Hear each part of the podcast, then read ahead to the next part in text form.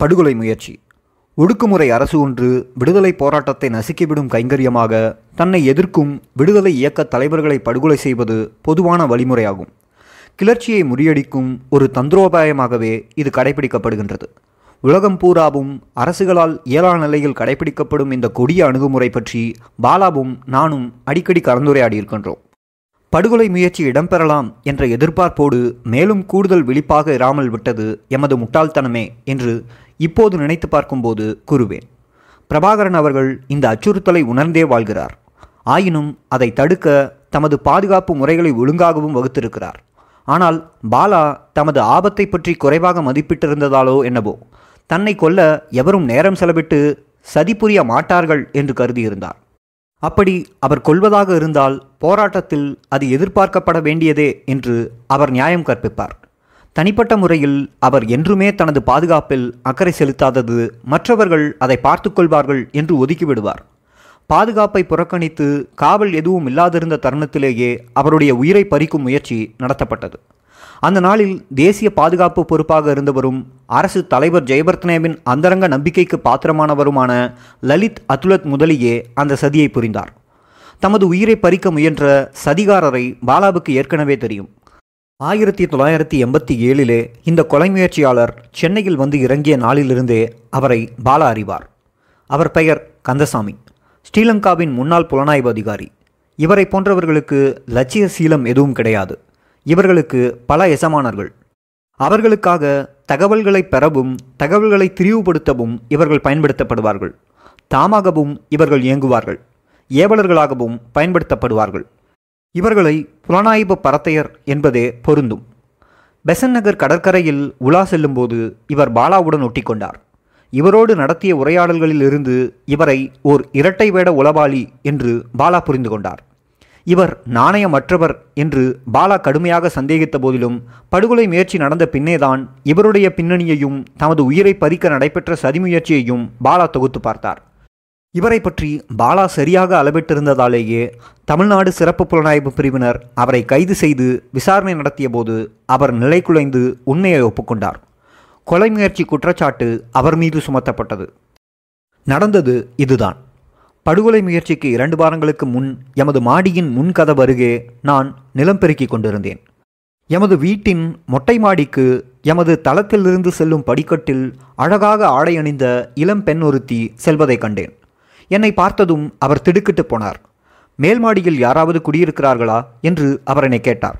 மேலே யாரும் இல்லை. மொட்டை மாடிதான் இருக்கிறது என்று நான் பதிலளித்ததும் எதுவுமே நடக்காதது போல மாடிப்படிகளால் கீழே இறங்கி அவர் வெளியேறிச் சென்றார். எமது மாடியை கடந்து மேலே மொட்டை மாடிக்கு எவராது செல்ல முயன்றதை நான் பார்த்தது இதுவே முதற் தடவை. எமது மாடியின் சொந்தக்காரர்கள் கீழ்த்தளத்திலேயே குடியிருந்தார்கள். அவர்கள் கூட என்றுமே மொட்டை மாடிக்கு போனதில்லை. எமது தளத்துக்கு அருகே கூட வந்ததில்லை. ஆகவே இது எனக்கு வினோதமாகப்பட்டது. அன்று பத்தும் பலதும் பற்றி உரையாடும்போது அந்த இளம்பெண்ணை மாடிப்படியில் பார்த்ததை பாலாவிடம் கூறினேன். அவர் அந்த சம்பவத்தை அவ்வளவாக பொருட்படுத்தவில்லை.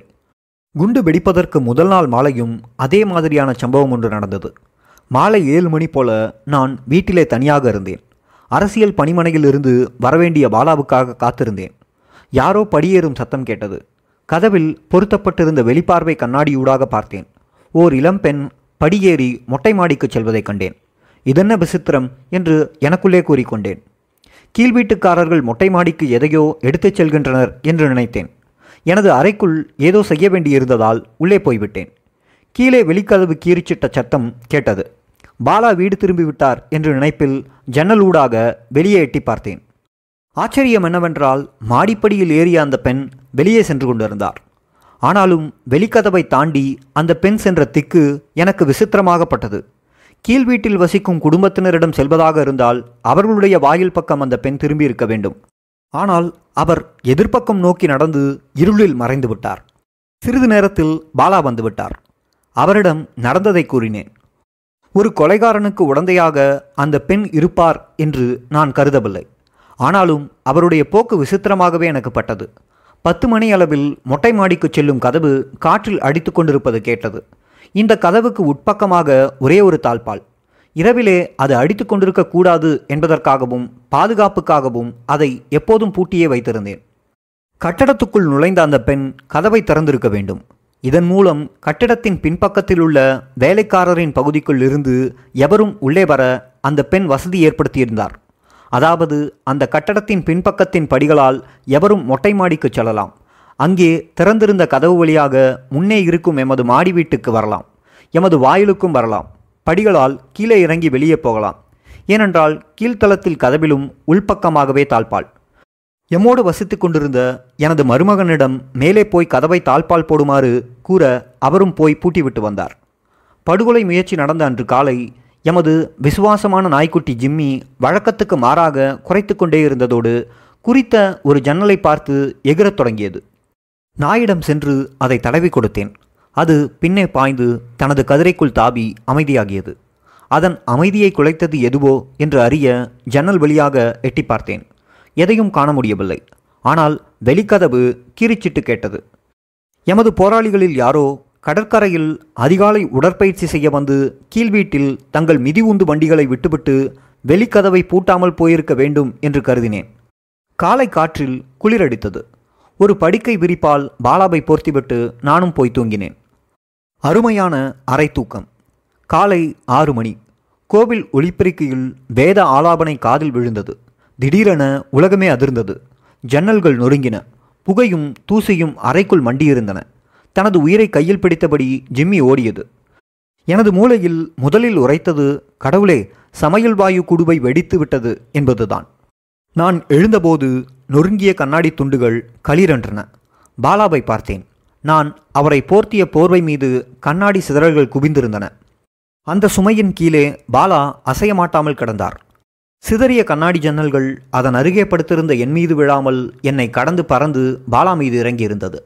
பாலாவின் மீதிருந்த போர்வையை நான் சுருட்ட கண்ணாடி சிதறல்கள் அதனுள் சுருண்டன. எம்மையே நம்ப முடியாதவர்களாக என்ன நடந்தது என்று பார்க்க கூடத்துக்கு சென்றோம். எங்கே பார்த்தாலும் புகையும் தூசியும். எனது மருமகன் தலையிலிருந்து கால் வரை வெள்ளை தூசியால் போர்க்கப்பட்டவராக அதிர்ச்சியிலிருந்து மீளாத நிலையில் அங்கும் இங்கும் மீளாந்து கொண்டிருந்தார். முழுமையாக பாதிக்கப்பட்டவர் அவரே. மொட்டை மாடியில் வெடித்த குண்டு அவருடைய அறைக்கு நேரே மேற்கூரையை தகர்த்திருந்தது. ஒரு வாரம் முன்னதாகத்தான் நாம் எமது அறைகளை மாற்றியிருந்தோம். கடற்கரை காட்சிகளை பார்ப்பதற்காக அவருடைய அறையை நாம் எடுத்து எமது அறையை அவருக்கு கொடுத்திருந்தோம். எனக்குள்ளே திடீரென்று ஒரு சந்தேகம் தோன்றியது. தமது முயற்சி முழுமையாக வெற்றி பெறுவதை உறுதிப்படுத்த கொலையாளிகள் இரண்டாவது குண்டையும் நட்டிருப்பார்கள் என்று தோன்றியது. இரண்டாவது குண்டு வெடிக்கலாம் என்ற எதிர்பார்ப்போடு கூடத்தின் நடுவே நின்று கொண்டிருந்தோம். நாம் வெளியே ஓடினால் எம்மை சுடுவதற்காக கொலையாளிகள் காத்திருக்கலாம் என்ற நினைப்பில் யாருமே வெளியே போகக்கூடாது என்று உறக்க கூறினேன். சில நிமிடங்களில் சீருடை தரித்த காவல்துறையினர் எமது மாடி வீட்டு படிகளில் ஏறினார்கள். பொதுமக்களும் வெளியே கூடிவிட்டார்கள். எமது போராளிகள் பிரபாகரன் அவர்களுக்கு விடயத்தை அறிவித்திருந்தார்கள். பல கிலோமீட்டர் தொலைவில் தமது வீட்டில் இருந்த பிரபாகரனுக்கும் இந்த வெடிச்சத்தம் கேட்டிருக்கின்றது. ஒன்று தெளிவாக புரிந்தது. கொலையாளிகள் பின்புற படிகளால் மேலே மொட்டை மாடிக்கு வந்திருக்கிறார்கள். மாடிகளுக்கான கதவு பூட்டப்பட்டிருப்பதை பார்த்ததும் பயந்து கால வெடிகுண்டை மொட்டை மாடியிலேயே வைத்துவிட்டு வந்த வழியே ஓடியிருக்கிறார்கள். உடந்தையாக வந்த அந்த பெண் மொட்டை மாடி கதவை திறந்து விட்டிருந்தால் கொலையாளிகள் மாடிக்கு வந்து எமது கதவு படியில் குண்டை பொருத்திவிட்டு கீழே இறங்கி வாயில் கதவு தாழ்பால்களை திறந்து காத்திருந்த மோட்டார் சைக்கிளில் தப்பிச் சென்றிருக்கலாம். இந்த சம்பவத்துக்கு சில நாட்களுக்கு முன்னதாக எமது வீட்டுக்கு எதிரே கடற்கரையில் இரவு பத்து மணிக்கு பாலாவை தனிமையில் சந்திக்க விரும்புவதாக கொலையாளி கேட்டிருந்தார். ஆனால் பாலாவை தனியே போகக்கூடாது என்றும் வேண்டுமென்றால் கூடவே ஒரு போராளியை கூட்டிச் செல்லுமாறு பிரபாகரன் கூறினார். அன்று எமது போராளிகளில் ஒருவர் பாலாவை கூட்டிச் சென்றார். இல்லையென்றால் அந்த கடற்கரை சந்திப்பிலிருந்து பாலா உயிரோடு திரும்பியிருக்க மாட்டார் என்பதில் எனக்கு ஐயமே கிடையாது. தூசி கீழே படிந்து புகையும் தெளிவடைந்த பின் எமது திடீர் அதிர்ச்சியிலிருந்து நாம் மீண்ட பின் எமது மாடிக்கு ஏற்பட்ட சேதத்தை பார்வையிட்டோம். ஜன்னல்கள் எல்லாமே உடைந்திருந்தன. கதவுகள் ஒன்றுமே இல்லை. சிறிதும் பெரிதுமான எல்லா சுவரிலும் வெடிப்பு. ஆனால் வெடி தகர்ப்பின் முழு தாக்கத்தையும் எமது மருமகனின் அறையிலேயே கண்டோம். வெடியின் பலம் கம்பி வலைகளை இரும்புச் சாலத்தை சுவரையும் தகர்த்திருந்தது. மொட்டை மாடி கூரையில் ஓரடி ஆழமும் நான்கு அடி விட்டமுமான ஒரு பெரிய துவாரம். அதனூடாக வானமே தெரிந்தது. மாடிப்படிகளுக்கு கடும் சேதம். சுவரில் ஓட்டை. எமது வாயில் கதவுக்கு முன்னே குண்டு வைக்க கொலைகாரனுக்கு வாய்ப்பு கிடைத்திருந்தால் கட்டடம் முற்றாக தகர்ந்திருக்கும். குண்டு எம்மை மட்டுமல்ல கீழ் வீட்டில் வாழ்ந்த குடும்பத்தையும் கொன்றிருக்கும். தமிழ்நாட்டின் பல்வேறு பகுதிகளில் இருந்தெல்லாம் மக்கள் எம்மை பார்க்க வந்தார்கள். தம் கவலையை தெரிவித்தார்கள். ஆறுதல் கூறினார்கள். சம்பவம் நடந்த உடனடியாகவே நூற்றுக்கணக்கானோர் எமது வீட்டை தரிசித்து சென்றார்கள். அனைத்து இயக்க அமைப்புகளின் தலைவர்களும் வந்தார்கள். இபிஆர்எல்எஃபின் பத்மநாபா டெலோவின் சிறிசபா ரத்தினம் ஈரோஸின் பாலகுமார் பிளாட்டின் சித்தார்ந்தன் ரியுஎல்எஃப்பின் சிவசிதம்பரம் ஆகிய எல்லோரும் தமிழ் மக்கள் ஒன்றுபட்டு நிற்பதை உணர்த்தும் வகையில் வந்திருந்தார்கள். தமிழ்நாடு முதலமைச்சர் எம்ஜி ராமச்சந்திரனும் எம்மை பார்க்க வரவிருந்தார். ஆனால் பாதுகாப்பு காரணங்களுக்காக அவர் தமது வருகையை ரத்து செய்ய வேண்டியதாயிற்று. காவல்துறையினர் தமது புலனாய்வை தொடங்கினார்கள். எனது கதையை காவல்துறையினர் செவிமடுத்தார்கள். நான் அடையாளம் காண்பதற்காக ஒரு வெளிரான பெண்ணை அடையாளம் காட்டினார்கள். அவர்களுடைய புலனாய்வு திசை மாறத் தொடங்கியது. விடுதலை புலிகளின் உள்வீட்டு வேலையே இந்த குண்டுச் சம்பவம் என்று சந்தேகப்பட்டார்கள். இறுதியில் பாலா கூறியதை வைத்துக்கொண்டு உண்மை குற்றவாளியை காவல்துறையினர் கண்காணிக்கத் தொடங்கினர். கொலையாளி கொழும்பில் உள்ள தனது முதலாளி லலித் அதுலத் முதலியோடு தொலைபேசி மூலம் உரையாடி கொண்டிருப்பது கண்காணிக்கப்பட்டது. உத்தேச கொலையாளி விசாரணைக்காக கொண்டு செல்லப்பட்டார். அங்கே குற்ற உணர்வு மேலிட கண்ணீரும் கம்பளையுமாக சதித்திட்டத்தை ஒப்புக்கொண்டார். உடந்தையாக இருந்த பெண் அவருடைய மருமகள் என்பதும் தெரிய வந்தது குற்றவாளி பல மாதங்களாக சென்னை மத்திய சிறையில் காவலில் இடப்பட்டார். கொலை முயற்சிக்காக வழக்கு பதிய மாநில காவல்துறை மேற்கொண்ட அனைத்து முயற்சிகளையும் மத்திய அரசு அதிகாரிகள் முறியடித்தார்கள். ஜெயவர்த்தனேவின் அமைச்சரவையின் மூத்த அமைச்சர் ஒருவர் அதில் சம்பந்தப்பட்டிருந்ததால் நாடுகளின் உறவில் அது பெரும் சேதம் விளைவிக்கும் என்று அவர்கள் கருதினார்கள். சம்பவத்தை முழுமையாக மூடி மறைக்க இரண்டு அரசுகளும் கூடி முடிவெடுத்ததால் இறுதியில் கந்தசாமி விடுவிக்கப்பட்டார். யாரும் அறியாமல் ஸ்ரீலங்கா திரும்பி குற்றவியல் பதிவு எதுவுமின்றி அமைதியான வாழ்வில் ஈடுபட்டார். மாடி வீட்டை திரும்பி கட்டி கொடுக்க விடுதலை புலிகள் பெருமளவு நஷ்டஈடு செலுத்த நேர்ந்தது. ஆனாலும் வசதியான அந்த இடத்தில் தொடர்ந்தும் எம்மை வசிக்க விடுவதற்கு வீட்டுச் சொந்தக்காரர்கள் இணங்கவில்லை.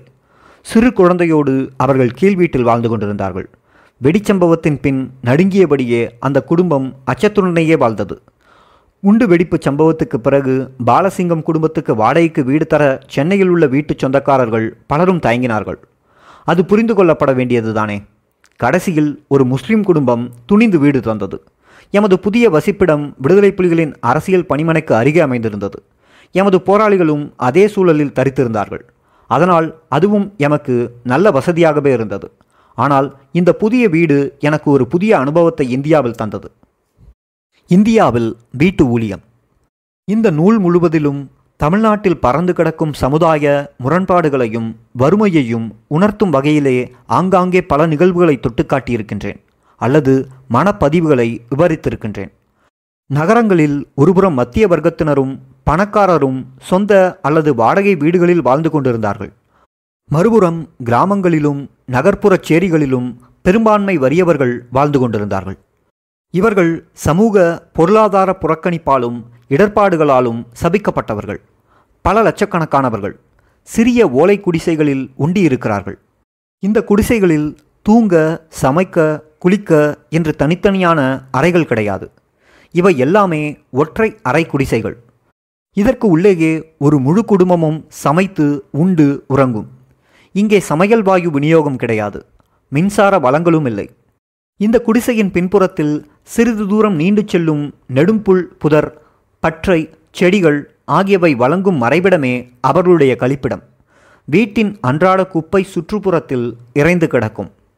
இந்த வறுமைக்கும் சிறுமைக்கும் மத்தியில் தங்கள் கண்ணியத்தை காப்பாற்றுவதிலும் குடும்பத்தை உயிரோடு பேணுவதிலும் பெண்கள் படும் சிரமம் கொஞ்சம் நஞ்சமல்ல.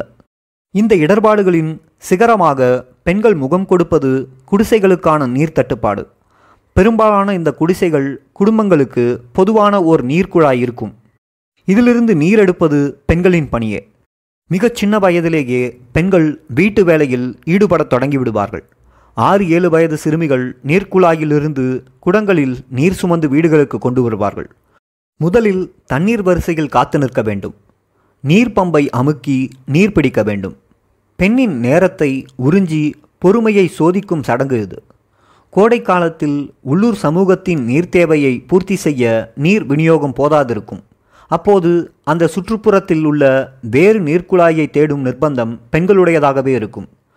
தண்ணீர் தேடி கூட்டம் கூட்டமாக செல்லும் பெண்கள் அடிக்கடி எமது வீட்டு முன்வாயிலில் நின்று முன் வளவுக்குள் இருக்கும் நீர்க்குழாயில் நீர் பிடிக்க அனுமதி கோருவார்கள்.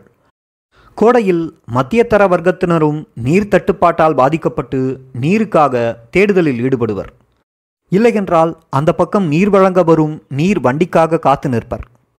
போதுமான அளவு சுத்தமான நீர் கிடைப்பது இந்தியாவில் பெரும் பிரச்சனையே.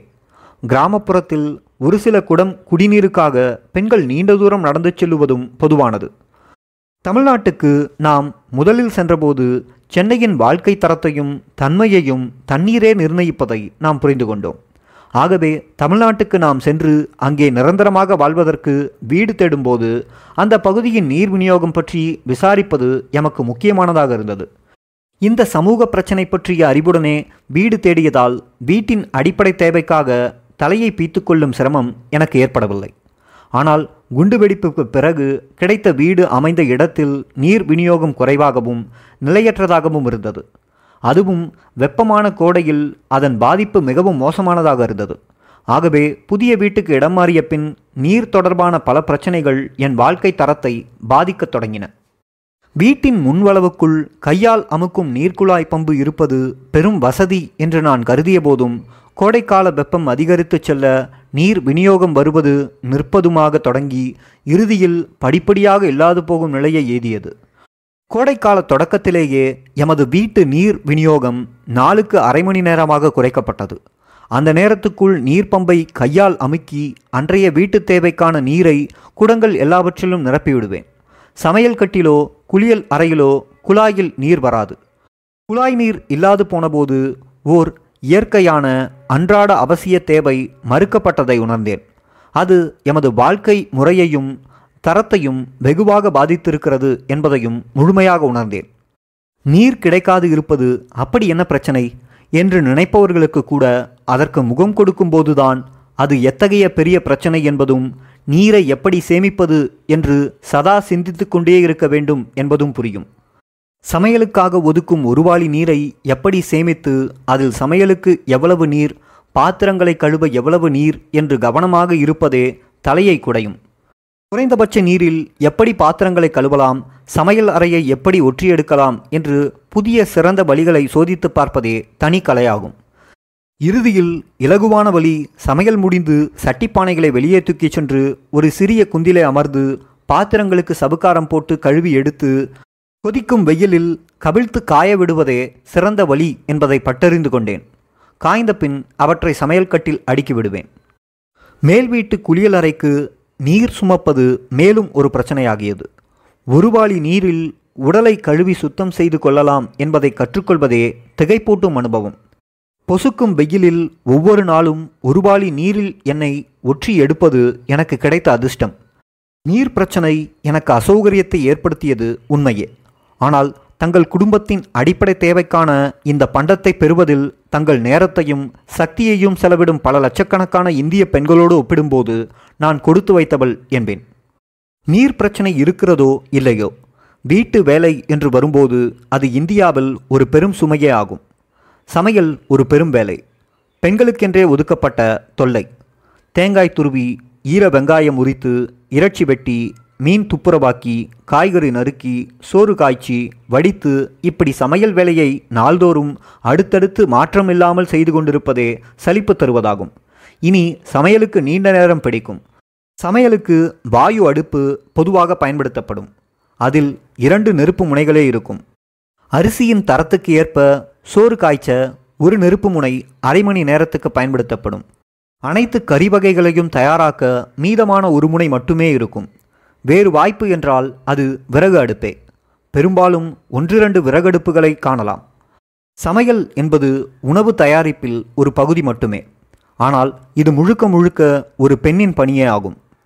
இதைவிட அரிசியை ஊறவிட்டு மா அரைப்பது மா இடிப்பது மிளகாய்த்தூள் சரக்குகள் வறுப்பது தானியங்களை ஊற வைத்து அம்மியில் அரைப்பது இப்படி பல. நாம் இந்தியாவில் இருந்த காலகட்டத்தில் ஆடை கழுவும் பொறி வசதி எதுவும் எமக்கு கிடைக்கவில்லை. கைகளாலேயே எமது உடைகளை குளிர் நீரில் கழுவ வேண்டும். எனக்கு பஞ்சியாக இருந்தால் அல்லது நீர் தட்டுப்பாடு நிலவினால் ஒவ்வொரு வாரமும் குறித்த நாளில் வீடு வரும் ஒரு பெண்மணியிடம் எனது ஆடைகளையும் பாலாவின் ஷட்டுகளையும் ஒப்படைப்பேன். அவற்றை அவர் எடுத்துச் சென்று துவைத்து கொண்டு வருவார். அழுக்கு நீர் உள்ள சிறிய குளங்களில் துவைக்கிறாரே நோய் எதுவும் தொற்றிக்கொள்ளுமோ என்று கவலை இருக்கும். ஆனால் ஆடைகளை கழுவி மடித்து பொட்டி போட்டு அவர் எடுத்து வரும்போது எனது கவலை பறந்துவிடும். இவற்றையெல்லாம் விட புதிய காய்கறி உடன் மீன் இறைச்சி ஆகியவற்றுக்காக அன்றாட கடைத்தெருவுக்கு போக வேண்டும். இத்தகைய அன்றாட சிறிய சிறிய பணிகள் பெண் மீதான சுமையாகி அவள் பலம் உறிஞ்சப்பட்டு அவள் சிந்தனை வளர்ச்சியும் மந்தமாகி அன்றாட வாழ்க்கையே அவளுக்கு சிரமமாக ஆகிவிடும். சமூக சூழலே சிந்தனையை தீர்மானிக்கிறது என்று கூறும் மார்க்சிய சித்தாந்தத்தை நான் அடிக்கடி நினைவு கூறுவேன். இங்கு மார்க்ஸ் கூறுவது முற்றிலும் உண்மையே என்று முடிவு செய்தேன். இடையரா வீட்டு வேலை சுமை காரணமாக உயர் சிந்தனைக்கும் இடம் இருப்பதில்லை. இந்தியாவிலே வசதியான பெண்கள் வீட்டு வேலைக்காரரை வைத்திருக்க விரும்புவதன் நோக்கமும் தெளிவாகியது. வீட்டு பொறுப்பு அனைத்தையும் பொறுப்பான ஒருவரிடம் ஒப்படைக்க வேண்டும் என்று மனக்கோட்டை கட்டுவேன். ஆனால் எனக்கு அந்த வாய்ப்பு என்றுமே கிடைத்ததில்லை. இன்னொரு பெண் எனக்காக சமைத்து வீட்டை சுத்தப்படுத்துவது எனக்கு சிறிதும் பிடிக்காத ஒன்று. வீட்டில் உள்ள எல்லோருமே அந்த வீட்டுக்கான பணியை பங்கிட்டு செய்ய வேண்டும் என்பதுதான் என்றுமே எனது நிலைப்பாடு. இரண்டாவதாக வீட்டு வேலைக்காக அமர்த்தப்படும் இந்த பெண்களுக்கு குறைந்த சம்பளம் வழங்கி அவர்களை சுரண்டுவதிலும் எனக்கு விருப்பமில்லை. இனி பலர் செய்வது போல மிக குறைவான சம்பளத்தில் சிறுமி ஒருத்தியை பணிக்கு அமர்த்துவதையும் என்னால் சிறிது கூட ஏற்க முடியவில்லை. ஒவ்வொரு நாளும் அதிகாலையில் வீட்டு பிரந்தியில் அமர்ந்து தேநீர் பருகும்போது என் கண்முன்னே இரண்டு காட்சிகள் விரியும். ஆறிலிருந்து பத்து வயது வரையான சிறுமிகள் வீட்டு வேலைக்காரிகளாக தங்கள் குடிசையிலிருந்து போவது ஒரு காட்சி. வசதியான குடும்பத்து சிறுமிகள் கச்சிதமாக சீருடை அணிந்து தங்கள் வீடுகளிலிருந்து பள்ளிக்குச் செல்வது இன்னொரு காட்சி. அதிலும் வறிய சிறுமி ஒருத்தி வசதியான வீட்டிலிருந்து பள்ளி செல்ல புறப்பட்டு கொண்டிருக்கும் தனது சம வயது சிறுமிக்காக உணவு தயாரிக்க வீட்டு வேலைக்காரியாக அங்கே செல்லும் காட்சி. அந்த சமுதாய முரண்பாட்டை தோலுரித்து காட்டும் காட்சிகள். பள்ளி செல்லும் தனது சமவயது முதலாளிக்காக வீட்டு வேலைக்காரியான அந்த சிறிய வயது தொழிலாளி அவருடைய சீருடையை தோய்க்கும் சடங்கும் அங்கு நடைபெறும்.